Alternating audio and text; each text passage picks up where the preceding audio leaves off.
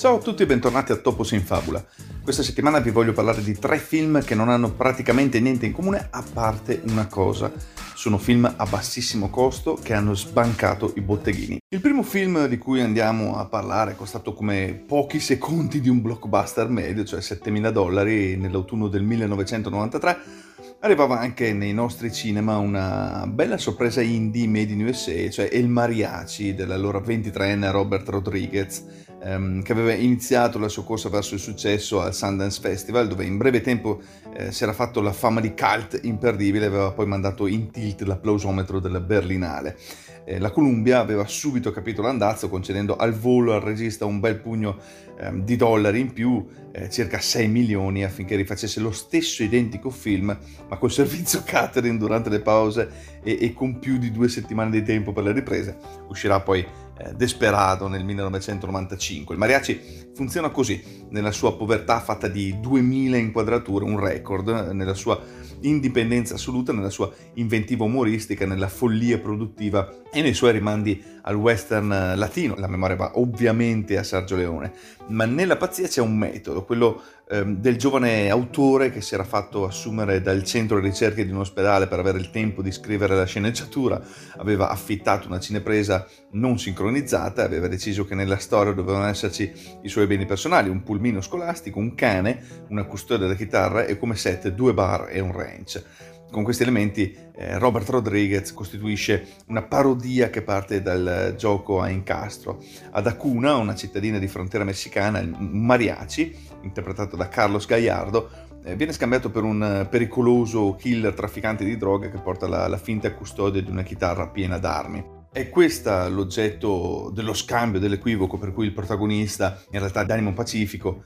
eh, si ritrova con le armi in mano e dovrà continuare a scappare senza capire perché, nello stesso tempo si innamora di una bella barista dal, interpretata da Consuelo Gomez, con attori presi in parte dalla sua agenda di amici e conoscenti, Robert Rodriguez eh, dà alla sua prima opera un sapore salato, un'invadenza amatoriale, una lente eh, caricaturale fuori dal comune, un movie, eh, un balletto senza tempi morti, violento quando vuole, eh, in cui il regista e produttore e sceneggiatore e direttore della fotografia e montatore si dimostra anche abile come direttore di attori. Eh, Carlos Gallardo, l'eroe per caso, è allora un incrocio tra eh, un Enrico Montesano e un Piero Cambretti, il cattivo che ha il volto di Peter Marquardt, eh, studioso di laboratorio, non sa una parola di spagnolo, ma si fa chiamare Moco e ha il telefonino più pronto della pistola. Insomma, il Mariachi è un film povero ma affascinante e ricco di idee. L'atmosfera è piena di rimandi, è evidente l'illusione del, del, chitarrista che deve combattere contro i gusti mutati di un pueblo che vuole la tv e gli impianti hi-fi e non i cantastorie, una, una dramedy dove si incontrano gli stereotipi colorati dell'avventura e sgorga il sangue anche deformato dal grottesco perché gli attori hanno, hanno, fatto anche gli stuntman, i macchinisti, gli acrobati e gli elettricisti. L'applauso quindi non può mh, mm, che essere corale rivolto alla grande macchina artigianale del cinema, che quando ne valesse la pena eh, dimostrava qui di saper ancora funzionare ed emozionare a dovere. Va detto che solamente Consuelo Gomez tra tutti ricevette per dignità un compenso da favola, ben 225 dollari. Complimenti allora a Robert Rodriguez che è eh, riuscito a dimostrare come si poteva realizzare un anticolossal e vivere felici, ispirando altri a seguire il suo esempio. Ma passiamo al secondo film di questo trittico eh, di, di, di film a bassissimo costo. Alcuni film diventano per una serie quasi inspiegabile di fattori i cantori di una generazione, assurgendo al titolo di cult e nutrendo schiere di appassionati. È stato così per Clerks, il, film, il primo film di Kevin Smith. 26 gennaio del 1995 Clerks faceva il suo esordio nelle sale italiane, cominciando così anche qui da noi la sua ascesa verso l'Olimpo del cinema. Non che la pellicola sia priva di difetti, sia ben chiaro, è che i suoi singoli elementi le, le, hanno dato quella giusta visibilità che aleggia intorno ai capolavori, facendo la fortuna letteralmente di Kevin Smith, eh, regista all'epoca praticamente sconosciuto ai più. Non che oggi sia con- conosciutissimo, ma in realtà all'epoca giustamente non lo conosceva praticamente nessuno. Non sto a raccontarvi la trama, sicuramente eh, la conoscete o comunque vi basta pochissimo per scoprirla in tutta la sua essenziale efficacia, quindi provo a raccontarvi la genesi di questo film e la sua eredità. Il film, girato con poco più di 26 27.000 dollari fu finanziato per quasi la maggior parte dalla vendita della collezione di fumetti di Smith, in un gesto di fiducia in se stesso che rasente la follia. L'unica consolazione che posso raccontare al collezionista che è in me è che Smith, avendo guadagnato diversi milioni di dollari da questo film e dai successivi, si sia eh,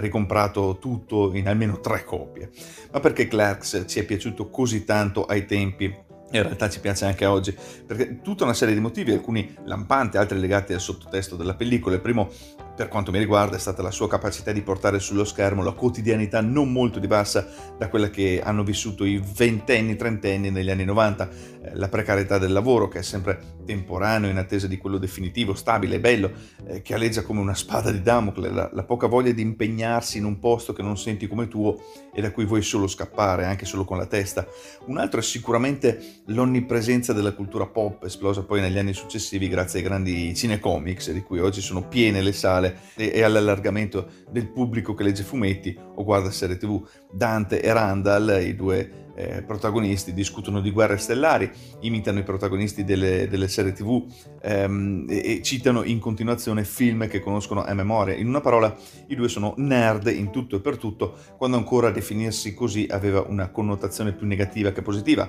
Ecco perché Clerks ci ha fatto eh, ridere e ci ha coinvolti così tanto, perché parlava, tra i primi a farlo, un certo tipo di linguaggio, faceva sentire i nerd parte di qualcosa di più grande, di, di bello, di divertente come dimenticare poi l'incredibile carrellata di personaggi talmente assurdi da essere stati partoriti solo dall'attenta osservazione della realtà che ogni buon sceneggiatore deve saper fare. Nessuno ha mai visto al supermercato un tizio che apre i cartoni delle uova, qualcuno che controlla ossessivamente le scadenze, rimanendo su un piano più tecnico va comunque segnalato che il film ha una regia molto precisa in cui il regista dimostra di aver eh, avuto una visione complessiva dell'opera fin dalle primissime fasi della realizzazione, il montaggio delle scene, l'alternarsi di momenti squisitamente comici ad altri più seri o comunque dal significato e dall'impatto molto profondi, eh, denotano uno studio e, e, e un equilibrio da regista maturo. Paradossalmente in questo film Smith dimostra molta più maturità di quanto poi abbia fatto con alcune delle sue opere successive. Clerks in ogni caso è stato molto di più della somma di tutti questi fattori e, e la sua eredità deve essere tenuta in grande considerazione. Parliamo dell'eredità eh, materiale, quella di semplice decodifica. Clerks è stato un successo tale da aver avuto un seguito mediocre, eh, partito da un budget ben più sostanzioso, una serie tv cancellata dopo due episodi andati in onda e, e una serie a fumetti. Questi eh, progetti eh, ha fatto seguito anche un DVD Clerks X con uh, buona parte del making of, qualche intervista, soprattutto del, del, materiale inedito, scene tagliate, il famoso finale originale e, e, una prima versione del film. La vera eredità di Clerks però non è in questi prodotti né nei lavori successivi di Kevin Smith, alcuni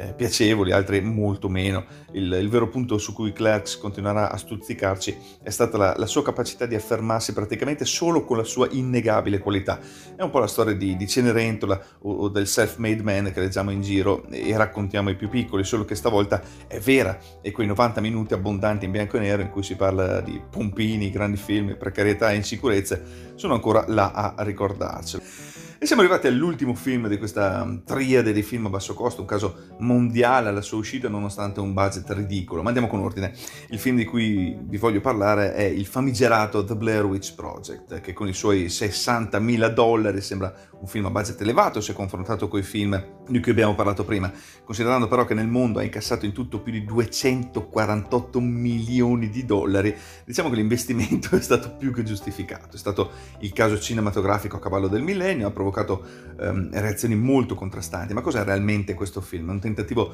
di fiction documentaristica, un, un'intuizione geniale di cinema sperimentale o, o un'autentica bufala confezionata magistralmente? Forse è, è le tre cose insieme. La parte iniziale decisamente buona come introduzione al mistero della strega di Blair, il cui spirito alleggerebbe ancora nei boschi di uh, Burkittsville. Um, i, i, preparativi per la missione, le interviste, le notizie di carattere storico contribuiscono ad accrescere curiosità verso quello che verrà dopo. Bisogna dire però che quel dopo non è altro che l'inizio del film, viene privilegiata quindi una circolarità che costituisce sicuramente il fascino del progetto del titolo, anche se la cosa ha procurato un'accusa di plagio ai registi Eduardo Sanchez e Daniel Milrick um, da parte di Ruggero Deodato che ritiene il film una copia di Cannibal Holocaust, un filmaccio da perdersi assolutamente. Ed è qui che entra in gioco il dilemma antico come il cinema sul rapporto tra l'occhio dello spettatore e quello della macchina da presa. Evidentemente The Blair Witch Project um, vuole essere un'esaltazione della realtà nel cinema, ma proprio qui arriva la vera forzatura dell'operazione che rende ambiguo e sfilacciato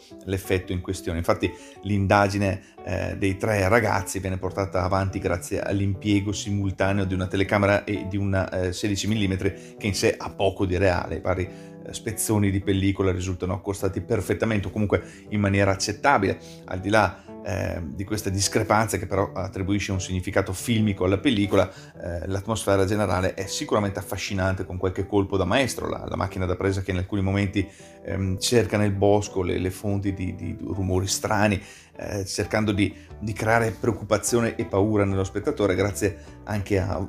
volute e naturali sovraesposizioni e sfocature delle immagini. Magnificamente riuscita invece la chiusura del film con l'approdo in una casa affrescata con simboli di riti pagani, la, la folle corsa su e giù per le scale diventa metafora di un destino irreversibile, la morte dei due superstiti è l'inevitabile conclusione con la macchina da presa che simbolicamente crolla a terra, quel cineocchio in terra che nonostante tutto continua a riprendere uno scenario senza più protagonisti, rappresenta il feticcio interiore del film, cui conclusione non è altro che l'arrendersi dello sguardo del regista, attore, spettatore, tornato nel frattempo alle origini del cinema puro, per cui la conclusione di uh, The Blair Witch Project è certamente il simbolo del um, contatto con una dimensione altra, quella sovrannaturale delle streghe, ovviamente se non fosse però per le... Um, le tante connotazioni metalinguistiche possibili. L'ultima inquadratura eh, del film potrebbe essere anche l'essenza stessa del cinema, quel vuoto, quello spazio quel nulla ripreso da un obiettivo impotente, potrebbe eh, essere l'anima del cinema, quel, quel, fotogramma finale infinito rappresenta tutto il senso del film che si avvia a conclusione dopo che tutti i personaggi in carne e ossa sono stati spazzati via da un'entità che non si vede. Detto ciò, bisogna però anche dire che in molte parti il film sembra girare a vuoto tra un effetto di reale e un più banale effetto mal di mare. Um, manca spesso infatti un coinvolgimento emotivo ed un rapporto eh, tensivo tra storia e narrazione. Molte scene appaiono troppo ben costruite per dare alla storia una eh, patina di autenticità credibile. Bisognerebbe comunque ringraziare chi ha fatto il film ne ha fatto in realtà una realtà del panorama cinematografico eh, moderno, sia per l'idea implicita del film che per la sp- splendida riuscita della sequenza finale, la cui inquadratura eh, terminale potrebbe durare all'infinito come un urlo liberatorio. Con questo si conclude anche questa puntata di Topos in Fabula. Io ovviamente vi consiglio di guardare tutti e tre questi film perché il cinema è bello perché eh, tante volte, per carità, è fatto con, con i soldi che ci fanno, ci fanno dei prodotti che ci fanno sognare, ma quando è fatto con passione, con arte e solo con la voglia di fare praticamente con qualche spicciolo, eh, diventa veramente arte allo stato puro.